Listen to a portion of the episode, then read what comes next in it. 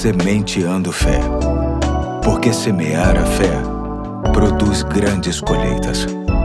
Olá, aqui é o Pastor Eduardo. Já é segunda-feira, dia 3 de abril de 2023, e muito me alegra contar com a sua atenção para esta série especial de Páscoa que consta de oito reflexões que visa compartilhar os dias da última semana de Jesus, que culmina na sua morte e ressurreição. Hoje é segunda-feira e ouça atentamente os destaques deste dia.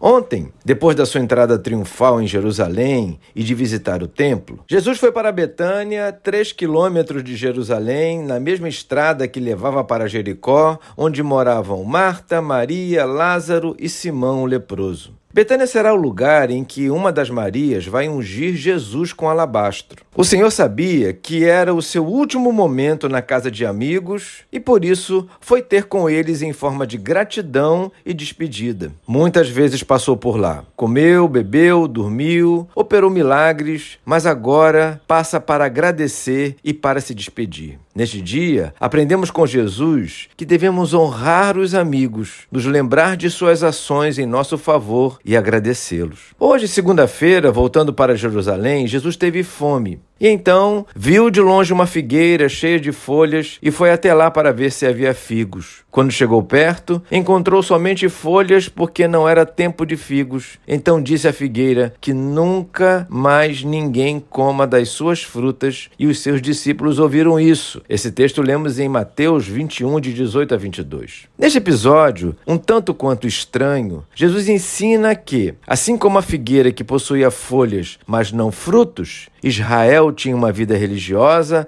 mas não possuía experiência e prática de fé que resultasse num viver piedoso. E simbolicamente, Jesus condena isso. Ontem, quando Jesus entrou em Jerusalém, apenas observou o ambiente, mas hoje, quando chega no templo, expulsa todos os que compravam e vendiam naquele lugar. Derrubou mesas do que trocavam dinheiro e as cadeiras dos que vendiam pombas. E não deixava ninguém atravessar o pátio do templo carregando coisas, conforme lemos em Mateus 21, de 12 a 16. Era Jesus indignado, porque a casa de oração estava transformada em esconderijo de ladrões. Jesus purifica o templo, pois ele queria que seu povo viesse apenas com o foco de se conectar com Deus, fazendo das questões comerciais um meio pelo qual se deveria alcançar a vontade de Deus e não o objetivo final. Hoje aprendemos sobre gratidão, a importância de não termos apenas folhas, mas frutos, e o quanto o Senhor Jesus preserva o principal objetivo do templo,